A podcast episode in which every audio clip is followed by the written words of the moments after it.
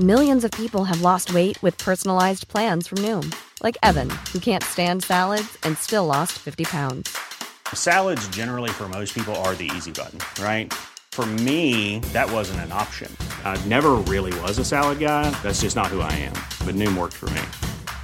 Get your personalized plan today at Noom dot com. Real Noom user compensated to provide their story. In four weeks, the typical Noom user can expect to lose one to two pounds per week. Individual results may vary.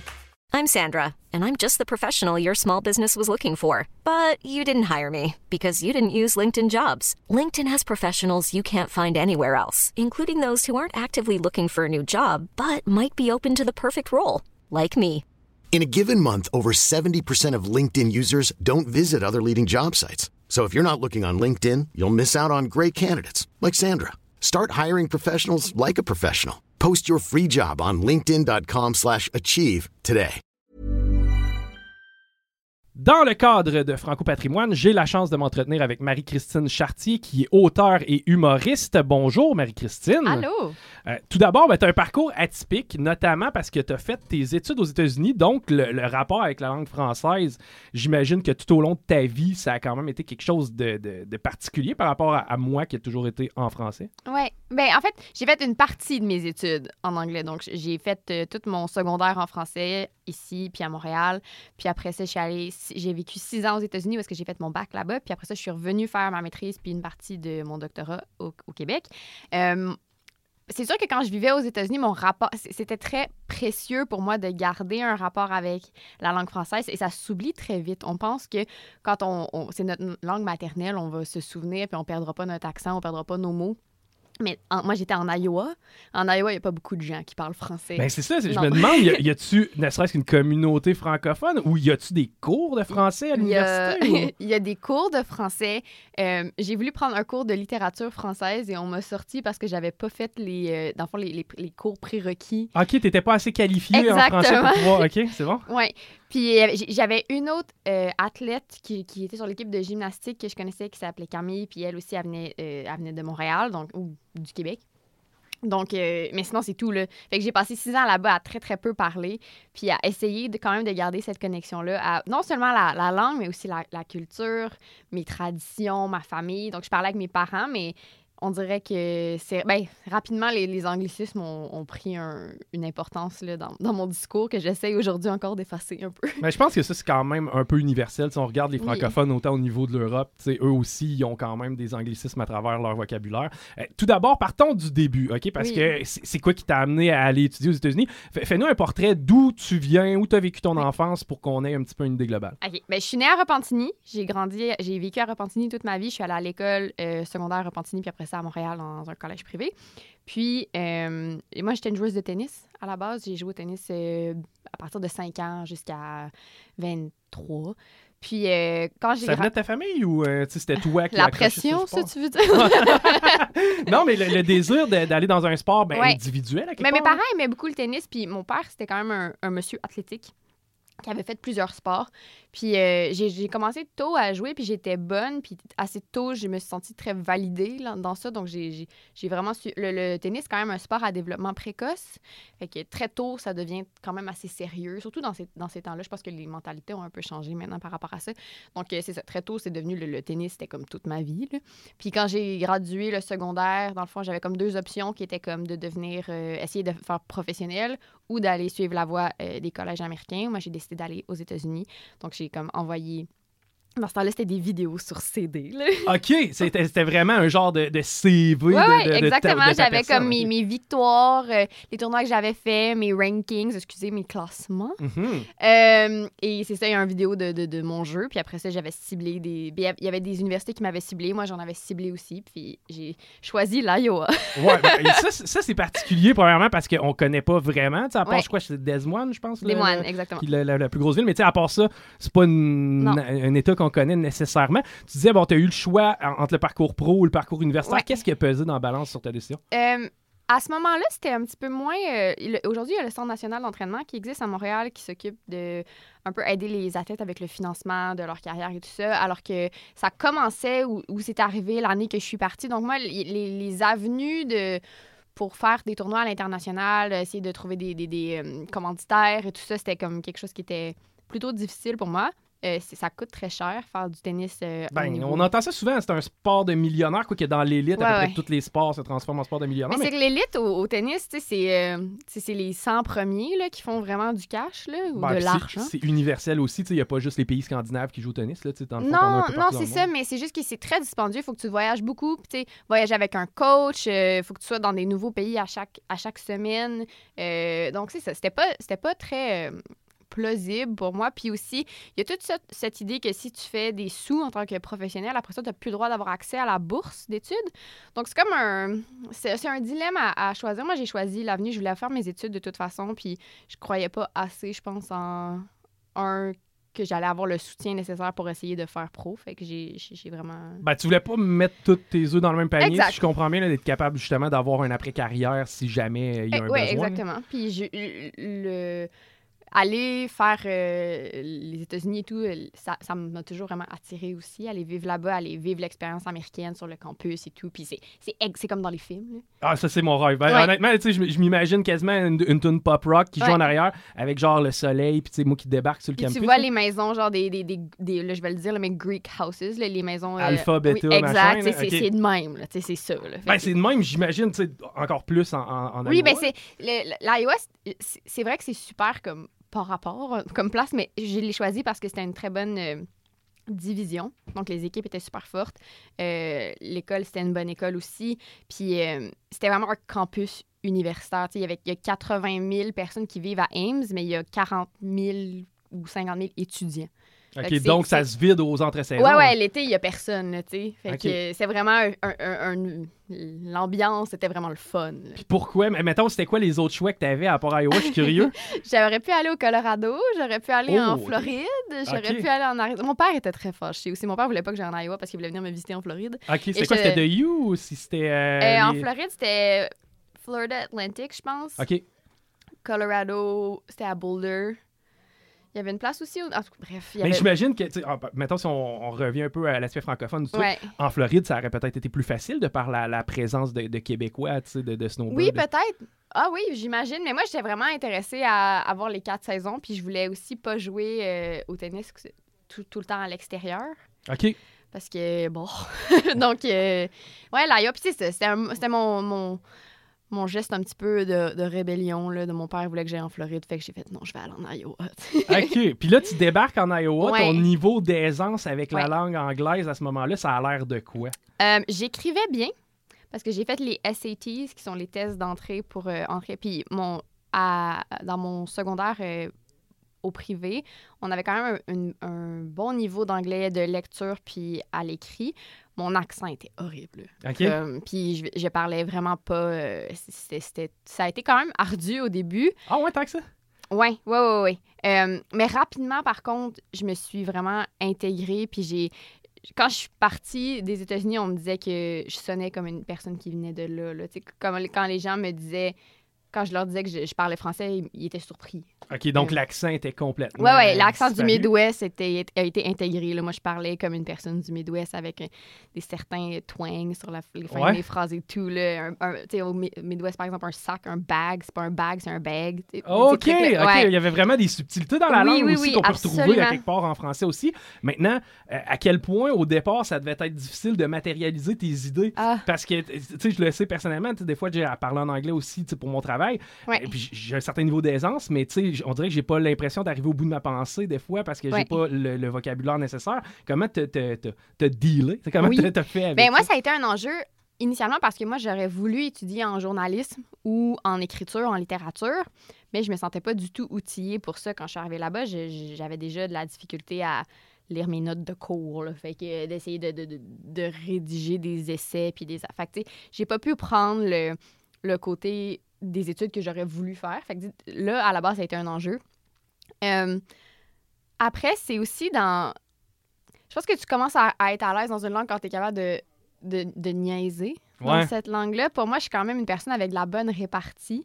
Puis ça, ça a été difficile parce qu'au début, je catchais pas tout le temps les, les blagues ou les, les inside, là, je vais le dire, mais ou, les, ou, ou, ou le moment où j'aurais voulu dire une joke. Le, le mot venait pas. C'était trop, ou c'était trop tard, ou okay. il, il y a eu le délai entre moi, j'ai... Mon, c'est ça, mon, ma joke, je l'avais dans ma tête, mais quand je viens pour la dire, il est comme trop tard. Ouais. C'est quand j'ai commencé à pouvoir m'intégrer au justement à, à, au fun des gens que là, j'ai dit, OK, je commence à, à être assimilée. Là.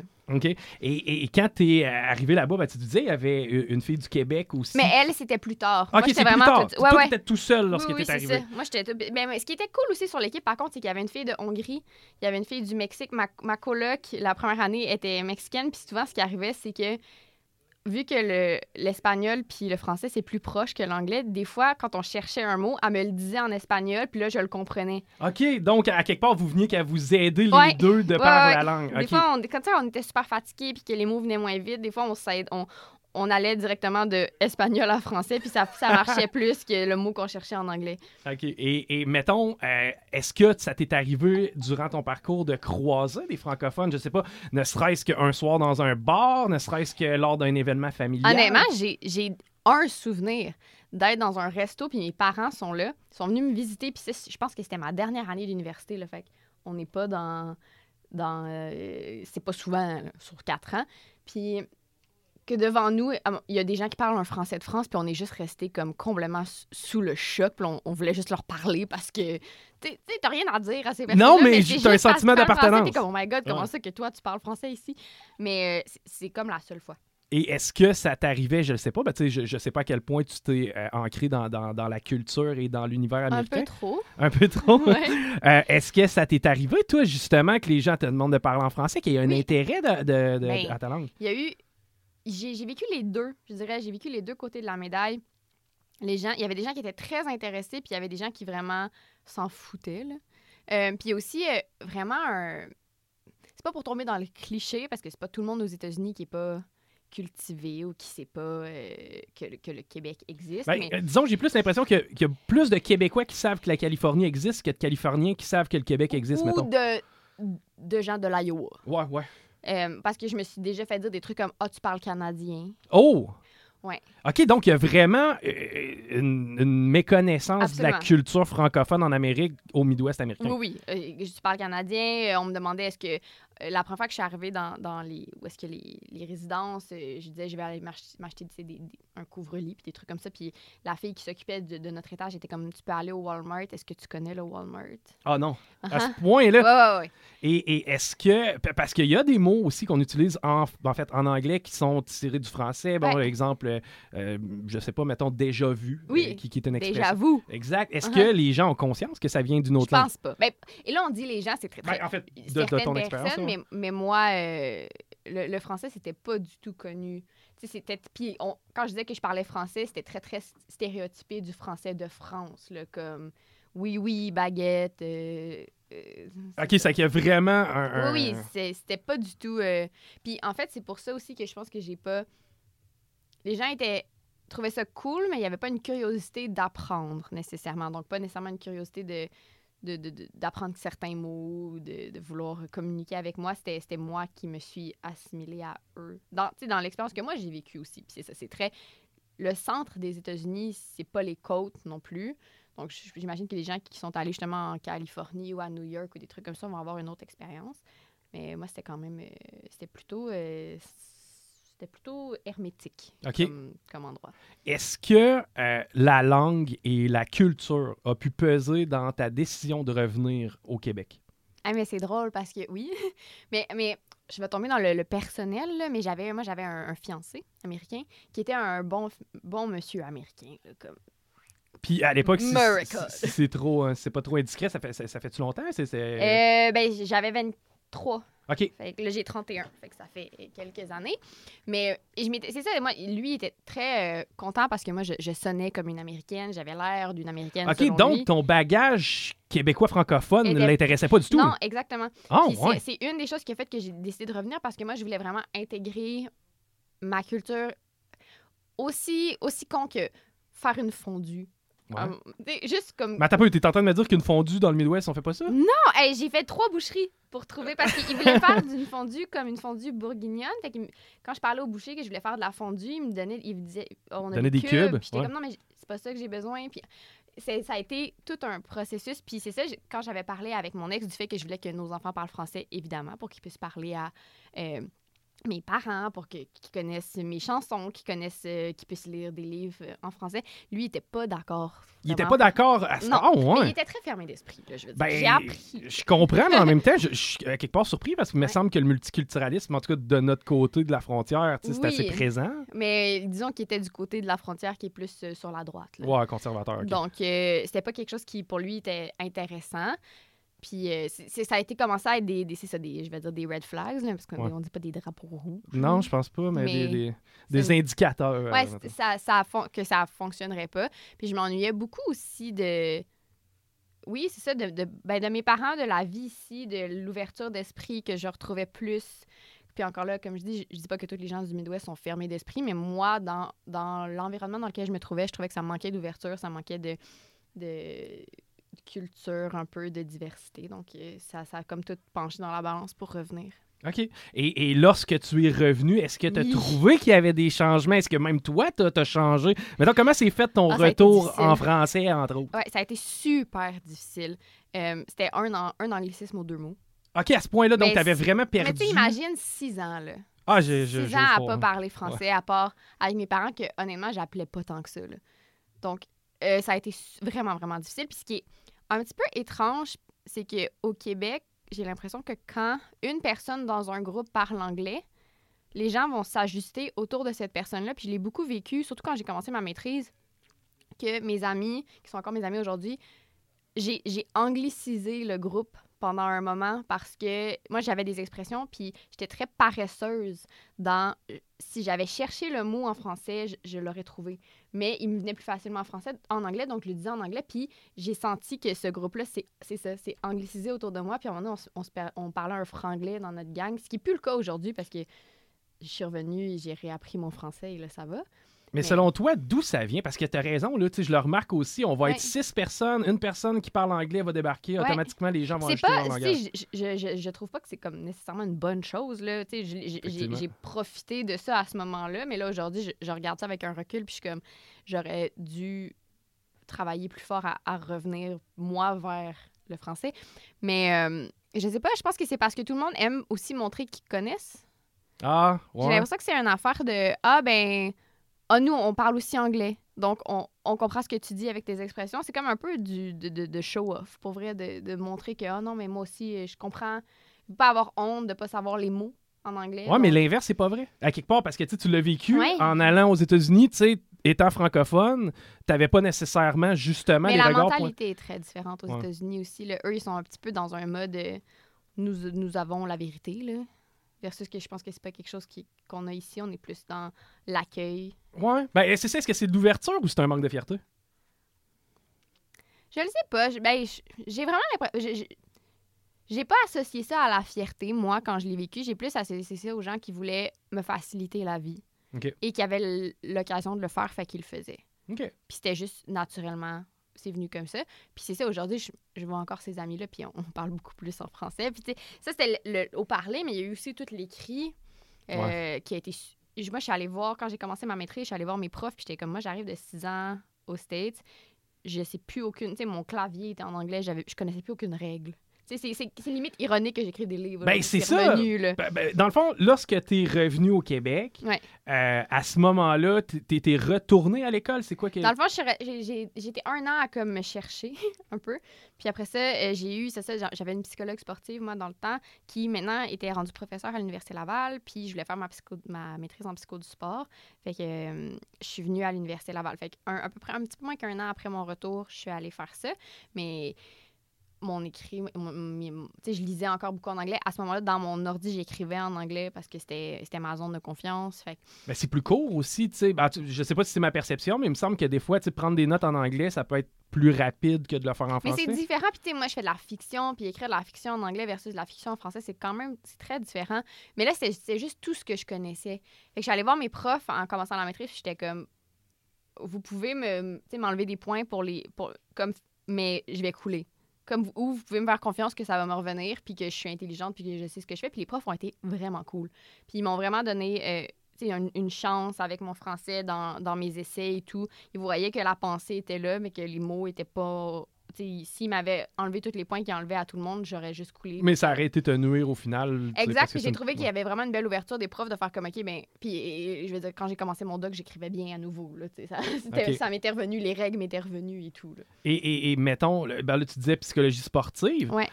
Qu'est-ce qui t'a amené justement vers l'humour, vers l'écriture? Ouais. C'est, c'est quoi? Qu'est-ce qui a fait en sorte que t'as pourquoi encore... Pourquoi t'as fait toutes ces études-là puis tu les utilises pas? Ben tu sais, en même temps, je comprends la psychologie sportive parce que, veux, veux pas, t'étais, t'étais un athlète de haut niveau. Ouais. Ben, quelque part, ça rejoint aussi euh, une de tes passions. Mais, mais effectivement, qu'est-ce qui a fait en sorte qui t'a amené vers, vers l'écriture? Ouais. Ben, j'ai toujours écrit. Comme quand, je, quand j'étais au secondaire, j'écrivais en français. Quand j'étais aux, aux États-Unis, j'écrivais en anglais. Quand je suis revenue, j'écrivais aussi en anglais des histoires. Puis... Quand j'ai finissais ma maîtrise, euh, ça a été rough finir ma maîtrise. Puis je me suis dit, j'ai besoin d'un projet pour me faire du bien. Puis je chialais à ma mère. Je disais que je trouvais ça plate parce que je lisais des livres. Puis que je trouvais que moi aussi, j'étais capable d'en écrire un. Puis elle était comme, mais t'en as-tu écrit un? Puis j'étais comme, mais j'en ai plein dans mon ordi, mais pas un nouveau récent. Puis elle était comme, mais écris un livre, envoie-le, fais-toi. T'sais, OK, c'est que t'avais déjà plusieurs ouais, mais par exemple, projets. De... Le, mettons, le troisième, mon troisième roman, Le Sommeil des loutres, je l'ai écrit en anglais initialement. Ah oh, ouais, c'est donc bien intéressant. Oui, okay. Mais je l'ai, je l'ai pas, je l'ai pas traduit mot pour mot. Dans le fond, ce que j'ai fait, c'est que j'ai comme extirpé les personnages, puis ce qui leur arrivait, puis j'ai, j'ai placé l'histoire au Québec. J'ai comme ajusté un petit peu l'histoire selon... Parce que ça se passait initialement au Minnesota avec un joueur de hockey. T'sais, les enjeux étaient vraiment différents. Mais les personnages sont restés les mêmes. Donc, il y, y a beaucoup de trucs que je réutilise, qui sont des idées que j'ai déjà eues, que comme là, je suis en train de travailler sur mon... septième, qui est une idée que j'ai eue avant. Donc, ouais, je, je réutilise ça, mais j'avais jamais fait le processus. J'avais essayé de me faire publier aux États-Unis. Euh, c'est plus compliqué parce que ça te prend un agent. Okay. Il y a comme un intermédiaire de plus. Tu peux pas, tu peux pas approcher les grosses maisons d'édition aux États-Unis. Ça prend un agent qui va lire, qui après ça va apprécier. C'est comme, il y a beaucoup plus de monde, là. Alors qu'au Québec, tu peux approcher directement les maisons d'édition. Plus de liberté? Ben, dans quel sens? Ben, dans le sens que sur le produit fini, il y a moins d'intervenants qui passent dessus, je sais pas. Je sais pas. Euh, ça dépend aussi, après ça, de la maison d'édition. Fait que je sais pas au niveau liberté, mais c'est sûr que tu peux plus être le, le défendeur de ton projet parce que c'est toi qui l'amène directement à la maison. Puis j'avais, c'est ça, bref, j'avais pas essayé de me faire publier en français encore. Fait que j'ai écrit mon premier roman, L'Allégorie des Truites Arc-en-Ciel, pendant l'été où je rédigeais mon mémoire de maîtrise, en fait. Puis, euh... Mais à ce moment-là, ta décision t'es déjà prise d'écrire en français. Lorsque tu as oui. démarré l'allégorie, t'étais ouais, en français. Oui, oui, parce que j'étais rendue là. Puis euh, je trouvais aussi qu'il y a eu vraiment quelque chose de cool qui s'est passé avec la littérature au Québec entre quand je suis partie puis quand je suis revenue. Okay. Euh, moi, ado, je lisais beaucoup en anglais. Euh, puis je sais pas si c'est ce qu'on m'avait fait lire au secondaire ou l'offre qu'il y avait, mais j'ai, quand je suis revenue, je trouvais que les, les maisons d'édition avaient explosé. Le, le, il y en avait beaucoup. Il y avait une offre qui était super diversifiée. Tu pouvais lire des recueils, tu pouvais lire des romans, tu pouvais lire du policier, tu pouvais lire des, des essais. Euh, j'avais, j'ai, j'ai, j'ai été vraiment impressionnée par euh, l'essor des publications en français du Québec euh, entre mon départ aux États-Unis puis mon retour. Et que ça m'a donné envie aussi de participer à cet écosystème-là puis faire partie de la littérature québécoise parce que je trouvais qu'il y avait vraiment du bon stock. OK, c'est, c'est sans nécessairement euh, que tu avais des idoles au départ parce que, ce que de, de ce que je comprends, tu consommais de la littérature. Oui. Tu te disais, je pense que je suis capable d'amener mon grain de sel là-dedans sans nécessairement oui. te baser sur quelqu'un puis faire comme, OK, voici mon idole, j'aimerais faire non, comme lui. Exactement. Okay. C'est vraiment que je suis revenue puis j'ai fait, waouh! Comme, il s'est brassé des affaires quand j'étais pas là, puis il, c'est donc bien cool l'offre qu'on a maintenant, puis j'ai envie de faire partie de ça. Puis après ça, c'est ça, j'ai écrit mon roman aussi, puis j'ai vu à la maison d'édition une, une ouverture par rapport à ce... Parce que moi, je fais comme la littérature contemporaine sur les relations humaines, ce qui veut pas dire grand-chose. Mais ouais. euh, je voyais qu'il y avait, il y avait vraiment une ouverture par rapport à ça dans cette maison d'édition-là, fait que j'ai comme j'ai saisi ma chance. Là. Ton inspiration vient d'où? Genre, c'est mm. probablement la question la plus large qu'on peut ouais. te poser. Ça dépend, tu sais. Ben, j'imagine, mais est-ce que c'est plus des, des, des faits vécus? Est-ce que c'est plus ouais. des, des, euh, des aventures que tu regardes, des événements qui arrivent autour de toi? Ou si c'est vraiment magique, ça se passe dans ta tête, t'as un casting, ben, un casting, t'as euh, une équipe dans ta tête déjà. Ouais. Comment ça fonctionne un petit peu? Mais c'est pas... Euh, je fais pas de l'autofiction. Fait que c'est, je, je pars pas à la base de, de moi. Euh, ou d'une situation que j'ai vécue, c'est vraiment... Mais, mais on c'est... peut pas trouver un personnage dans tes romans qui est toi? Maintenant, oui, parce que j'ai fait okay. mon dernier. Mon dernier parle d'anxiété, puis ça, c'est plus proche de moi. Mais quand j'ai sorti l'allégorie des truites arc-en-ciel, la question, personne ne voulait croire que c'était pas moi. Comme personne était. Tout, parce que les gens, je pense que quand ils écrivent pas, s'ils disent ah, demain matin, je vais écrire un livre, ils vont partir sur quelque chose qu'ils connaissent. Ils vont mm. partir sur leur vie. Fait que je comprends le, le raisonnement, mais je suis comme non, mais pour vrai, ça n'existe pas, ces gens-là. C'est pas moi, c'est pas un dude que je connais. C'est des, c'est des gens inventés, c'est des personnages. Ça vient souvent de, euh, d'une scène pour moi. Fait que, par exemple, les, les, les truites, c'était la première scène, je l'ai, je l'ai écrite, elle est devenue vraiment vivante rapidement. Puis après ça, j'avais juste envie de connaître les personnages. Donc, je n'écris pas avec un plan. Euh, Donc, OK, c'est que tu n'as pas de plan de match non. initial, tu te laisses porter. Mais ça, ça... Planning for your next trip? Elevate your travel style with Quince. Quince has all the jet-setting essentials you'll want for your next getaway, like European linen, premium luggage options, buttery soft Italian leather bags, and so much more. And it's all priced at fifty to eighty percent less than similar brands. Plus, Quince only works with factories that use safe and ethical manufacturing practices. Pack your bags with high-quality essentials you'll be wearing for vacations to come with Quince. Go to quince.com slash trip for free shipping and three sixty-five day returns. Hi, I'm Daniel, founder of Pretty Litter. Did you know cats tend to hide symptoms of sickness and pain? I learned this the hard way after losing my cat, Gingy. So I created Pretty Litter, a health monitoring litter that helps detect early signs of illness by changing colors, saving you money and potentially your cat's life. Pretty Litter is veterinarian developed, and it's the easiest way to keep tabs on your fur baby's health right at home. Go to pretty litter dot com and use code ACAST for twenty percent off your first order and a free cat toy. Terms and conditions apply. See site for details. C'est dangereux. Dangereux pour la page blanche ou... Hein? Oui, ben, en fait, ça n'a jamais vraiment été un problème. Okay. Mais ça m'arrive des fois d'écrire comme trente à quarante pages puis faire comme « Hey, pour vrai, j'ai fait le tour de ces gens-là. » Puis c'est quoi? Tu, tu peux, est-ce que tu peux à ce moment-là réutiliser le matériel pour faire une histoire? Oui, généralement, ben, généralement, ça, ça m'arrive plus aussi souvent maintenant que c'est ma job parce okay. que j'essaye de pas trop perdre mon temps non plus. Mais... Euh, ouais, je laisse, les, je laisse les trucs dormir, je vais y revenir, je vais, je vais changer des trucs. Tu sais, c'est pas, c'est pas grave non plus quand ça arrive, mais généralement, si j'ai vraiment un intérêt, moi, il faut que je sois curieuse. Il faut que je sois curieuse des personnages. Fait que c'est de là que ça part. J'ai une idée, j'ai une scène, j'ai, un, j'ai une voix qui, qui, qui existe, puis là, je suis comme, oh, puis là, je suis un filon vers la fin du roman. Mais c'est parce que si j'ai un plan, j'ai beaucoup moins de plaisir okay. à l'écrire ah, parce ouais. que j'aime ça, pas savoir ce qui va se passer. OK, ça, toi, je veux dire, la fin du livre, tu l'as ouais. pas dans ta tête du tout non, au début. Non, c'est ça, parce que pour l'allégorie des truites arc-en-ciel, le commentaire qui revient souvent, c'est qu'on a une idée de où ça s'en vient, mais on a beaucoup de plaisir à s'y rendre. Ouais. Puis je suis comme, vous êtes bon, parce que moi, jusqu'à la fin, je pensais que ça finissait différemment. Mais comme, bravo à vous d'avoir deviné. Okay. Euh, hey, on va prendre une petite pause euh, et euh, on va être de retour dans quelques instants. Vous écoutez le euh, podcast, non, le balado Fran- Patrimoine, Franco Patrimoine. Bravo. Franco Patrimoine, on, est, euh, on revient. Donc, euh, revenons à euh, bon, t- ton métier d'auteur. Oui. Euh, donc, tu écris en français. Est-ce oui. que tu prévois éventuellement faire une traduction de tes ouvrages? Et si jamais c'est le cas, à quel point tu veux t'investir dans le processus? Euh, ben, ils sont traduits. Mon premier livre est traduit en tchèque, en arabe, puis en russe. Ouais. C'est peu commun comme ah, de traduction? Je sais, je sais. Regarde, j'ai, j'ai eu des questions quand on... La première qu'on a eue, c'est la traduction tchèque, puis j'étais comme, ils ont-tu compris que c'est pas un livre de pêche? Comme, ils savent-tu que c'est une histoire ouais, de fiction? L'allégorie des truites encore, ouais. Ils savent-tu ce qu'ils font? Mais euh, anglais, on travaille beaucoup là-dessus, mais c'est sûr que le, le milieu anglophone est beaucoup plus difficile à, à atteindre. C'est, c'est saturé, c'est très... Pri- euh, priorise, prisé, là, fait que, euh, mais j'aimerais vraiment ça. Je, je veux pas traduire mes livres. Tu veux pas que ce soit toi qui le fasse? Non. Euh, c'est, tra- la traduction, c'est une expertise pour une raison. Chaque personne dans le milieu de l'édition et du livre a son rôle. Il y a les, il y a les gens qui corrigent, il y a les, les réviseurs, les correcteurs, les éditeurs, il y a les auteurs. Moi, je suis autrice et je n'ai pas le, envie de le faire. C'est très, il faut être très pointilleux. Euh, c'est un travail qui est extrêmement difficile. Puis même si je, je pense que je pourrais arriver à un résultat correct. Je pense pas que je rendrais justice à mes livres si c'était moi qui les traduisais. Donc. OK. Intéressant, surprenant. Et, et tu parlais du processus de correction. Du... Ouais. C'est quoi ton rapport avec les différents intervenants? T'sais, parce qu'à quel point, justement, les mots que tu vas choisir, les termes que tu vas employer vont ouais. peser sur l'histoire que tu veux raconter. Okay. À quel point, des fois, on se sent, euh, je sais pas...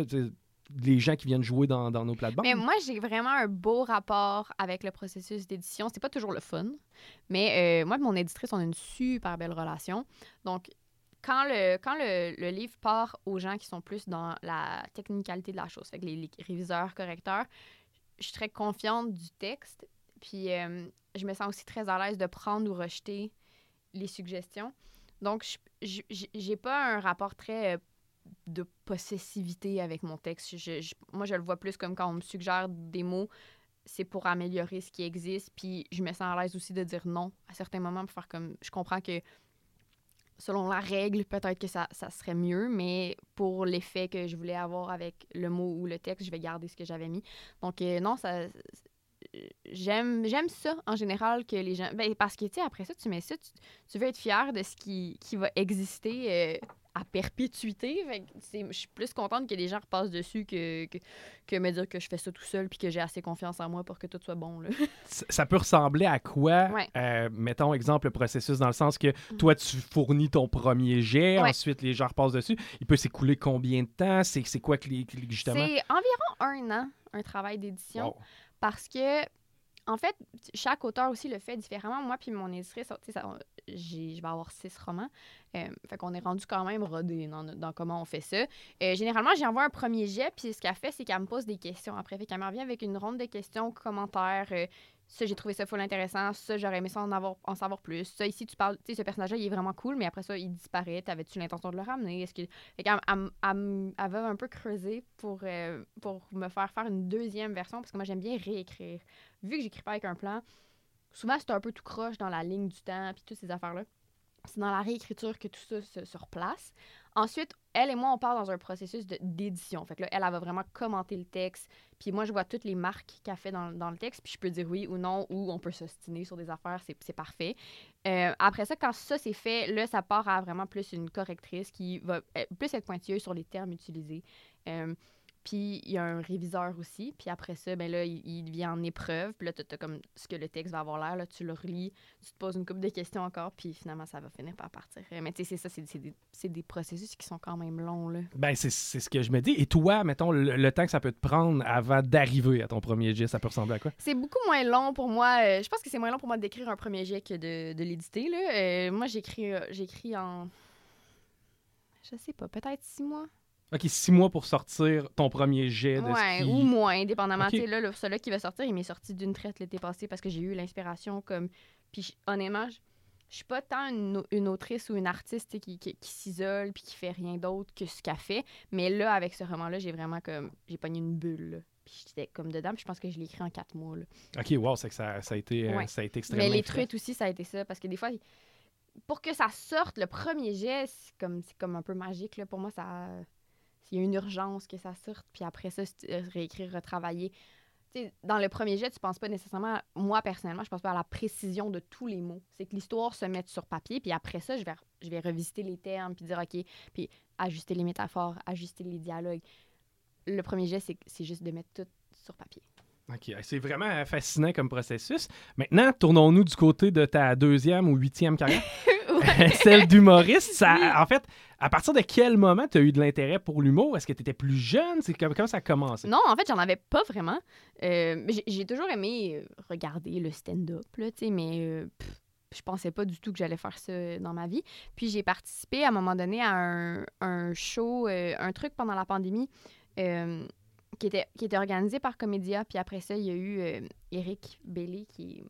Qui, qui s'occupe de moi aujourd'hui, euh, qui, m'a, qui m'a comme écrit, puis il était comme « Hey, je t'ai trouvé... Euh, tu sais, je trouvais que t'avais l'air de quelqu'un qui serait bonne en stand-up parce que ça t'intéresse. » Puis j'étais comme... Moi, je suis un petit peu dans la mentalité que je dis oui à, à toutes les occasions, toutes les portes. De là, pourquoi t'es ici? Oui, voilà, exactement. Mais j'aime, j'aime beaucoup me, me, les défis. Fait que j'étais comme « Hey, c'est du quoi? Je vais l'essayer. » Puis j'ai vraiment aimé ça. Euh, je trouve que c'est, c'est très vivant comme, comme écriture parce que tu écris, puis après ça, le public t'édite.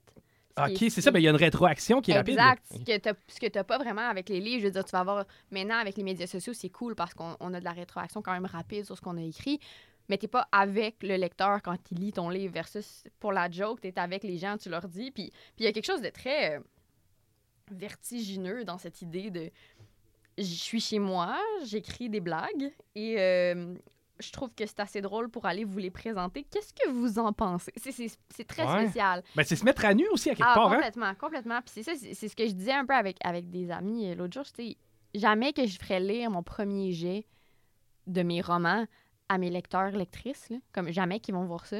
Pourquoi?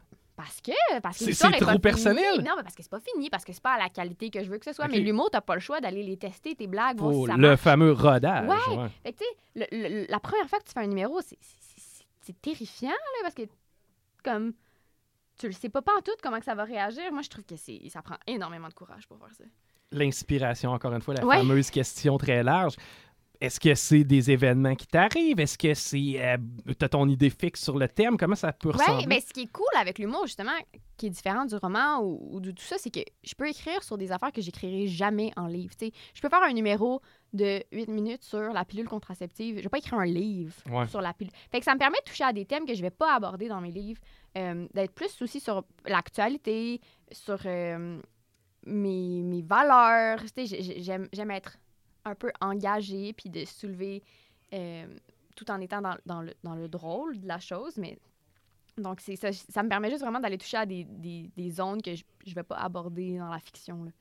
Fait que c'est, c'est là que ça, ça part. Encore une fois, pourquoi en français? Je veux oui. dire, il y, y a un public anglophone, surtout à Montréal, ouais. pour de l'humour. Est-ce que, est-ce que c'est plus facile pour toi? Mais moi, j'ai envie d'être artiste au Québec. OK. Puis, euh, je trouve que la meilleure façon de le faire pour moi actuellement, c'est de le faire en français, pour rejoindre le plus de gens possible. Puis, si, euh, si l'occasion se présentait de le faire en anglais, je, peut-être plus au, je le ferais peut-être aux États-Unis, mais je, je, pour l'instant, je vois pas l'intérêt de faire de l'humour en anglais au Québec. Je trouve que si on veut... Parce que y a, c'est sûr qu'à Montréal, l'anglais est plus présent, mais après ça, quand tu... Tu sais, moi, quand j'ai commencé à faire de l'humour, j'ai commencé à en faire à Québec. Puis mes jokes sont en français, puis les gens, c'est ça, c'est ça qu'ils veulent voir. Ben, c'est, c'est... c'est ce que moi, j'ai envie de faire aussi. C'est sûr que des fois, c'est plate parce qu'en en ayant six ans de, de vécu en anglais derrière la cravate, il y a certains punch qui me viennent en anglais des fois, puis quand tu vas pour le traduire, ça fonctionne pas. Ben, c'était ça un peu. Est-ce que ouais. si tu faisais de l'humour en anglais, est-ce que tu ajusterais un numéro ou si tu en créerais un?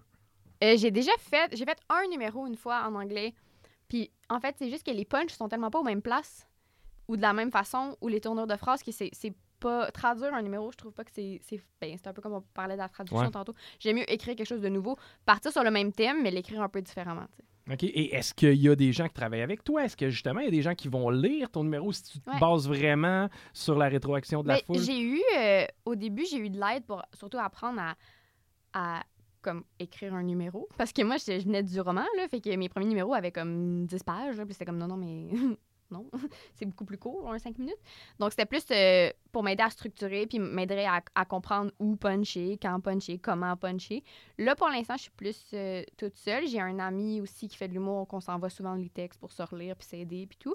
Mais, euh, mais ouais, fait que pour l'instant, je travaille plus mes trucs. J'ai comme pris un petit peu d'assurance, fait que j'ai assez confiance dans mes V un que je peux y aller puis... Puis à essayer. Quel point, mettons, le rendu sur scène, parce que j'imagine qu'il y a une certaine part d'improvisation aussi, est-ce que c'est du mot à mot? Ou moi, est-ce... j'ai pas tant d'impro. OK. Euh, je me laisse un petit peu plus de liberté maintenant parce que j'ai plus confiance, mais je... un conseil que j'avais reçu assez tôt, c'est de vraiment s'appuyer sur le texte à okay. la base. Puis je trouve que c'est un bon conseil, dans le sens que si tu peux ajouter des petits bouts d'impro qui vont faire que... il va y avoir un gag ici ou là, puis ça va fonctionner. Oui, mais c'est pas ça le, le, le cœur de ce que je fais. Le, le cœur que je, de ce que je fais, c'est le texte qui est travaillé. Euh, fait que, tu sais, faut pas que ça ait l'air robotique. Le, le, le gros défi pour l'humour, c'est de, d'avoir l'air d'y avoir pensé là. Mais euh, les textes sont travaillés, là. Tes euh, humoristes mmh. francophones préférés ou de prédilection, en as-tu, ne, ne serait-ce que soit du côté de la relève ou ben non des gros noms, y a-tu des gens que tu fais comme waouh, cette personne-là, sérieusement, c'est un bijou de l'avoir dans notre gang? Ben, c'est drôle parce que moi, je suivais pas beaucoup d'humour euh, avant. Puis là, là, j'en consomme beaucoup parce que j'en vois beaucoup. Puis justement, il y a beaucoup d'humoristes de, euh, que, que je vois dans les soirées qui sont plus expérimentés que moi, mais qui sont encore, je dirais, peut-être de la, de la relève, là, que je suis comme, oh, wow, ces personnes-là, pen... je pense à Alexandre Forêt. Ça fait quelques fois que je le vois, puis moi, c'est les gens qui, qui m'amènent quelque part que j'avais pas pensé du tout. Ah, qu'est-ce qui vont te surprendre? C'est ça que j'aime. Parce que, aussi, tu deviens super... Euh... dans l'évaluation des autres. Fait que j'ai, beaucoup, j'ai moins de plaisir à regarder de l'humour parce que ah, j'ai, ouais. j'ai, j'ai, des formations professionnelles. J'essaie de voir, OK, ils s'en vont où avec ça? C'est, c'est, c'est, OK, c'est quoi le gag ici? Où est-ce qu'ils s'en vont? Puis lui, à chaque fois que je le vois, il, il, il va quelque part que je pensais pas. Puis ça, je trouve ça vraiment le fun. Euh, fait que je dirais que lui, c'est comme mon, ma petite découverte. Mais il y en a plein. Honnêtement, il y a tellement de gens qui font de l'humour. Oui, effectivement. Ben, notamment ici au Québec. Ben, pour ce qui est du niveau euh, de, de la lecture, en fait, de la littérature, ouais. y a-tu des gens aussi qui t'ont inspiré, des gens avec qui tu as travaillé ou ben non, qui ont justement eu un regard sur ton livre? Mettons, parle-moi un petit peu du milieu, de quoi ça a l'air, ouais. le milieu. Mais euh, non, ben comme je te dis, j'avais recommencé à écrire. Fait que je pense que le milieu en tant que tel m'a inspiré. Parce okay. que je trouvais qu'il y avait... C'était, c'était foisonnant de, de plein de trucs vraiment différents et cool. Euh, j'ai plusieurs... Je me développe des belles amitiés euh, auteurs, autrices. Fait que ça, je trouve ça le fun. C'est pas des gens qui m'inspirent nécessairement dans, dans le, les thèmes ou comment que je vais raconter, mais quand je lis leurs livres, je suis comme renversée. T'sais. Fait que je pense à Mathieu Simard, je pense à Caroline Fouché qui écrit à la fois des recueils, de la poésie. Euh, c'est une comédienne. Elle est... Tout ce, qu'elle, tout ce qu'elle touche, je suis comme « My God, cette personne-là est tellement talentueuse. Euh, » C'est plus que je trouve c'est le fun d'être entourée de gens que je trouve inspirants. Fait que c'est pas que je veux être comme eux, mais je suis inspirée d'être, de, d'évoluer en leur présence. Quand tu écris, euh, vas-tu ajuster ton niveau de français mmh. à tes personnages? Mais moi... Mon dialogue doit être euh, réaliste. C'est ça, depuis le début, c'est un peu mon, mon... Pas mon combat, parce que mon éditrice a compris ça assez rapidement, puis ça n'a pas été un enjeu avec elle. Ben pour t'avoir lu un petit peu, tu sais, je, je ouais. le remarque que l'oral, en fait, les dialogues oui. entre les personnages, on s'y retrouve puis on s'y reconnaît assez facilement. Exactement. Le, le, le langage va être soutenu dans la narration, ce qui est important, mais j'ai envie que quand on lit un roman, puis tu sais, si on l'écoute en livre audio, ça, ça, ça soit comme une conversation qu'on aurait entre toi et moi. Je veux, je, je, moi, c'est ce que je préfère. Quand je lis des dialogues écrits au Québec, j'ai, j'ai envie que ça sonne comme si c'était mes amis puis qu'on avait une discussion autour d'une table. Donc, oui, j'ajuste, j'ajuste beaucoup les dialogues. Pas, c'est, c'est pas du joual, là, mais c'est, c'est comment on parle. C'est un français usuel, en fait. Oui, okay. absolument. OK. Um... T'es rendu à combien de romans, là, actuellement? Mon, dans le fond, j'en ai cinq. Mon sixième sort le vingt septembre. OK. Et mettons, tu sais, je comprends, là, t'es encore jeune, mais mm-hmm. dans le futur, qu'est-ce qu'il y a, qu'est-ce qu'il y a en avant de Marie-Christine? Ouais. Est-ce que c'est encore plus de romans? Est-ce que c'est encore plus d'humour? Ben, j'imagine que oui, mais à quelque part, oui. est-ce qu'il y a un plan de match? Euh, tu sais, moi puis les plans. Oui! mais... Euh... Actuellement, on est en train de, de faire aussi des adaptations pour deux de mes romans. Donc là, je touche aussi à la scénarisation que j'aime beaucoup. Et fait, ça, c'est aussi une corde que j'ajoute à mon arc. Euh, Qu'est-ce que tu veux dire par scénarisation? Euh, faire le, faire la, dans le fond, on a le, l'allégorie des truites arc-en-ciel puis euh, le sommeil des loutres. On est en train de l'adapter pour la télévision. Wow! Donc, euh, oui, ça, c'est cool. Sous forme de série ou? Oui, wow. deux séries télé.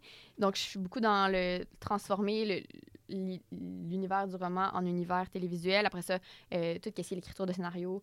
Euh, donc ça, c'est, c'est, c'est beaucoup, beaucoup d'apprentissage. C'est très, très différent du roman aussi parce qu'il y a beaucoup de contraintes, ce qu'il n'y a pas dans le roman. Puis à quel point tu t'investis là-dedans? Je suis co-scénariste, dans le fond, sur les okay. deux projets. Donc, je, je, mais je, je, je suis cent pour cent investie, mais on mais, est mais, deux à l'écrire. Non, je comprends, mais ouais. est-ce que tu vas avoir un droit de regard sur les gens qui vont y jouer? Euh, Ça dépend, parce que c'est, c'est, ça, c'est plus dans la réalisation. Mais euh, j'aime beaucoup les équipes avec qui je travaille. Fait que j'ai l'impression que, que je vais être écoutée quand même, que je, j'aurai pas le dernier... Euh, j'aurai pas, c'est pas moi qui vais prendre la décision, mais j'ai l'impression qu'on va quand même me consulter. Mais je, je peux pas savoir encore. Mais okay. j'aimerais ça être là. J'aimerais ça juste voir puis vivre le plateau puis... Euh, sans, sans travailler puis sans, sans être à la réalisation. Puis l'as-tu ça... déjà fait? Non, c'est ça. C'est que c'est vraiment le, le, ouais. le défi. Fait que c'est mon, ce, qui arri- ce qui s'en vient pour moi dans la prochaine année, c'est pas mal ça. Là. J'écris une série aussi qui n'est pas basée sur aucun roman. Fait que je suis plus dans ça, dans l'humour aussi, comme je viens de déménager à Montréal, donc comme un peu on en parlait euh, ouais. hors micro. Mais euh, je vais en faire plus. Je, j'aimerais avoir peut-être une demi-heure à présenter à la fin de l'année ou commencer à... à, à à lier mes textes ensemble de façon plus prolongée. Puis euh, les romans, ben, romans, c'est ma passion première. Ça va tout être mon grand amour de vie. Fait que je vais, je vais toujours écrire des romans. À, à, mettons, à long terme, ouais. si on regarde, parce que c'est Franco Patrimoine, oui. qu'est-ce que t'aimerais euh, léguer au patrimoine francophone? T'sais, à date, je veux dire, t'as quand même un parcours atypique. Tu touches un petit peu à différentes sphères, autant l'humour, autant l'écriture, là, maintenant, éventuellement, la télé. C'est, c'est, mettons, si on avait à se rappeler de ouais. Marie-Christine pour quelque chose, c'est, c'est qu'est-ce qui, te, qui serait important pour toi? Ben, moi, j'aimerais qu'on se souvienne de moi comme quelqu'un qui a fait du bien. Et ça, c'est par mon écriture. Genre pas que... Hitler, là. C'est rarement l'objectif de vie des gens, mais moi, c'est vraiment pas ça. Non, j'aimerais, j'aimerais vraiment qu'on, que ces romans-là restent. Puis qui, même, j'ai l'impression que même si le, la société change, le, le, on, est, on devient moins, on va être plus moderne ou on va être moins comme le moment où ils ont été écrits, qui continue de, de faire du bien. C'est la beauté du roman. Le roman reste. On lit encore des... des choses de, qui ont été écrites il y a cent ans, deux cents ans. Fait que, est-ce qu'il y a un aspect intemporel dans le film? Ben oui! C'est ça qui est cool. C'est ça que j'aimerais. Puis j'aimerais ça aussi. J'aimerais ça que dans cent ans, tu sais, ce que je sais, c'est que moi, je serai plus là, mais il y a quand même la, la chance que les romans soient encore là, puis c'est quand même magique, là. Fait que, léguer des histoires. Moi, je suis une personne qui tripe sur les histoires. L'humour, pour moi, c'est raconter des histoires. Les livres, c'est raconter des histoires. La série télé, c'est raconter une histoire. Fait que j'aimerais que mes histoires restent. Parlant d'histoire, tu sais, souvent, on va, on va toucher les jeunes avec, justement, des histoires. C'est souvent ça. Est-ce que tu as initié des jeunes à la lecture? Est-ce que tu euh, participes, je sais pas, à des ateliers dans des écoles? Mettons, ouais. ta, ta, ta, ta dynamique, disons, avec, avec la jeunesse ouais. et avec le français, ça peut ressembler ben, à quoi? Euh, je sais pas pour les jeunes jeunes, qui, mais je sais qu'on m'écrit souvent que les gens, soit qu'ils lisaient pas, puis après, ils lisent mes livres, puis ils ont envie de lire plus. Ou ils étaient dans un, une phase de leur vie où ils trouvaient rien qui les accrochait, puis, euh, euh, puis là, ils ont trouvé ces livres-là. Tu sais, ça, j'ai fait une conférence dans une bibliothèque pour des nouveaux arrivants au Québec, puis euh, fait que c'était leur premier livre en français qu'ils lisaient. Puis une, une fille est venue me voir, puis elle était comme, j'espère que t'es pas insultée, mais j'ai trouvé que ton livre était comme accessible à lire, puis j'ai vraiment aimé ça, puis ça m'a donné envie, puis j'étais comme, je suis pas insultée, je trouve que c'est malade, que ça donne envie de lire d'autres livres écrits pas dans ta langue, écrit en français en arrivant au Québec. Fait que ça, je trouvais ça cool. Puis pour les jeunes, je fais, je fais des conférences plus dans les secondaires. Donc, je suis dans le programme culture à l'école. Puis, euh, je vais au secondaire trois, secondaire quatre. On parle, de, on parle d'écriture, on parle de création, on parle de euh, chemin de vie un petit peu euh, éclaté, puis comment que des fois, tu, tu pars quelque part, puis finalement, tu t'en vas pas pantoute où tu penses aller, mais que c'est correct. Fait que c'est plus ça, mon rapport avec eux, de les encourager. Surtout, euh, moi, j'aime, j'aime beaucoup parler du fait que de ne pas avoir peur d'écrire, parce que je pense que beaucoup de gens se mettent en tête que si tu fais des fautes ou si tout n'est pas parfait, tu n'as pas une chance de te faire publier ou tu n'as pas une chance d'écrire un livre. Puis je suis comme, pour vrai, si tu as des fautes, mais que ton histoire est incroyable, tout se gère. Comme, et, le, Quelqu'un qui a de l'imagination ouais, sans nécessairement avoir la idées, plume. Les idées, c'est précieux. Puis, okay. Mais c'est que la plume, ça se travaille comme n'importe quoi. Puis faut juste pas se laisser ça. Moi, j'aime beaucoup parler aux jeunes de tout ça puis leur dire osez, osez les écrire. Moi, j'ai écrit des livres, j'ai écrit des livres dans mon ordi que je, je montrerai jamais à personne, mais je me suis améliorée en les faisant. Fait qu'il faut pas penser à ah, c'est pas parfait, ça, ça va venir, tu sais. Puis ouais. La perfection, ça existe pas, anyway. Ah, ben en tout cas, je te dirais que t'es pas loin. Ah, c'était donc bien bicheux, hein? Hey, en terminant, Marie-Christine, ben, premièrement, merci d'avoir accepté merci l'invitation. Toi, c'est cool. Euh, si on veut se procurer tes romans, oui. De quelle façon c'est la plus simple? Ou, euh... Ils sont partout, honnêtement. Okay. Euh, Renaud-Bray, Indigo, Les Libraires, euh, Archambault. Euh... Allez-y. Excellent. Osez. Puis euh, niveau humour, ben, t'es dans ouais. Le coin de Montréal, euh, j'imagine, tu, tu dois avoir quand même quelques... Euh... Mais je vais faire, euh, tu vois, le euh, Pub L'Île-Noire, à l'automne, je vais faire une chronique, là, tous les samedis, aux deux, en fait, aux deux semaines. Donc, je vais être là. Je vais faire euh, des shows aussi... Euh... Je serai dans les bars de la ville. Ben, tiens-nous au courant. De toute yes. façon, on va rester en contact. Merci beaucoup, Marie-Christine. Merci.